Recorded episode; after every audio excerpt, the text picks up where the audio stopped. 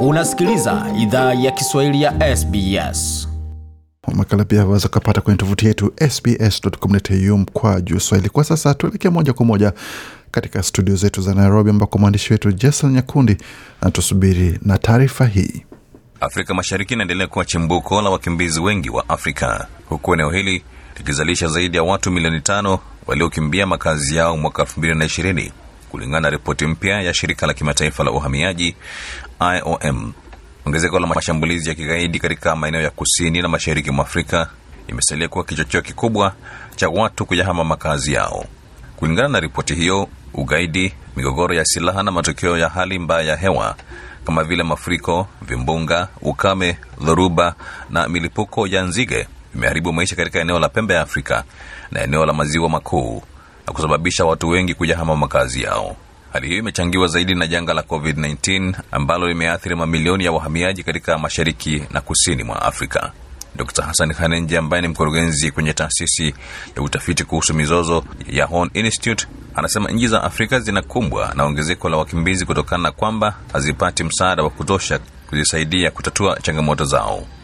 Uh, migogoro kwa kweli katika kanda hii ya Afrika Mashariki uh, yenye inatokana na vita vya wenyewe kwa wenyewe na saa zingine hali tu ya sintofahamu katika nchi zimechangia pakubwa, na takriban wakimbizi milioni tatu uh, wameweza kuathirika na migogoro ambayo inaendelea katika kanda hii ya Afrika Mashariki. Chanzo kubwa la wakimbizi katika kanda hii ya Afrika Mashariki ni nchi ya Sudan Kusini ambayo imechangia takriban wakimbizi milioni mbili.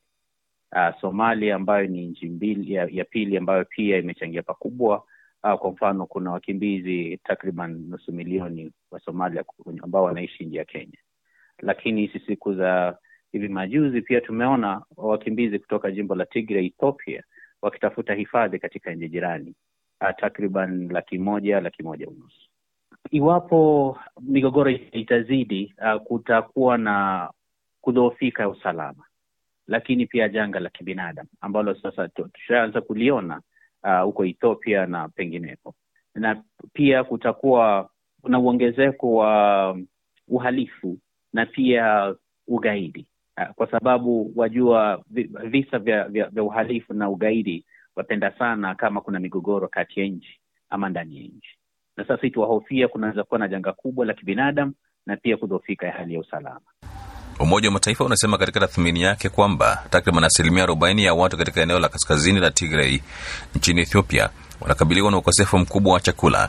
Tathmini hiyo iliyochapishwa na shirika la mpango wa chakula duniani WFP inakuja wakati makundi ya kutoa misaada yakilazimika kupunguza shughuli zao kutokana na uhaba wa mafuta ambao umesababisha misaada kusambazwa na watu wakibeba vichwani.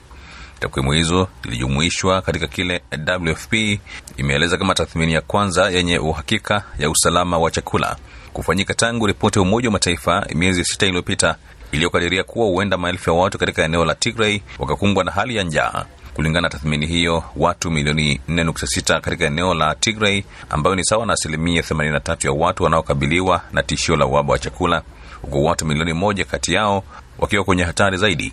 WFP pia imeonya kuhusu ongezeko la njaa kwenye maeneo jirani ya Muhara na Afar ambayo yameathirika pakubwa na mapigano makali katika miezi ya hivi karibuni. Idara za usalama nchini Kenya zinafuatilia kwa karibu masuala ya usalama baada ya balozi za Ulaya kutoa tahadhari kuhusu uwezekano wa shambulizi la kigaidi katika miji mikubwa nchini Kenya. Balozi za Ufaransa, Ujerumani na Uholanzi zimewatahadharisha raia wake dhidi ya uwezekano wa shambulizi la kigaidi katika mji mkuu Nairobi. Kwenye tahadhari hiyo, mataifa hayo yamewashauri raia wao kuepuka maeneo ya starehe na kwenye mikusanyiko ya watu. Uingereza nayo imewaonya raia wake kuepuka safari zilizo za lazima na kutosafiri katika baadhi ya maeneo kama vile huko jimbo la Garissa, maeneo yote ya mpaka wa Kenya na Somalia. Maeneo mengine yaliyotajwa ni pamoja na Mandera, Tana River na Mpeketoni. Msemaji wa polisi Bruno Shioso katika taarifa yake amewahakikishia Wakenya kuwa vikosi mbalimbali vya usalama vimeimarisha doria kukabiliana na tukio lolote. Idara ya polisi imewasii Wakenya kuwa uangalifu ili kutambua ili kutambua tishio lolote. Na ghasia zilizoanza tena katika mkoa wa Darfur nchini Sudan zimesababisha vifo na kukoseshwa makazi kwa zaidi ya watu elfu kumi na tano wiki iliyopita, kwa mujibu wa Umoja wa Mataifa.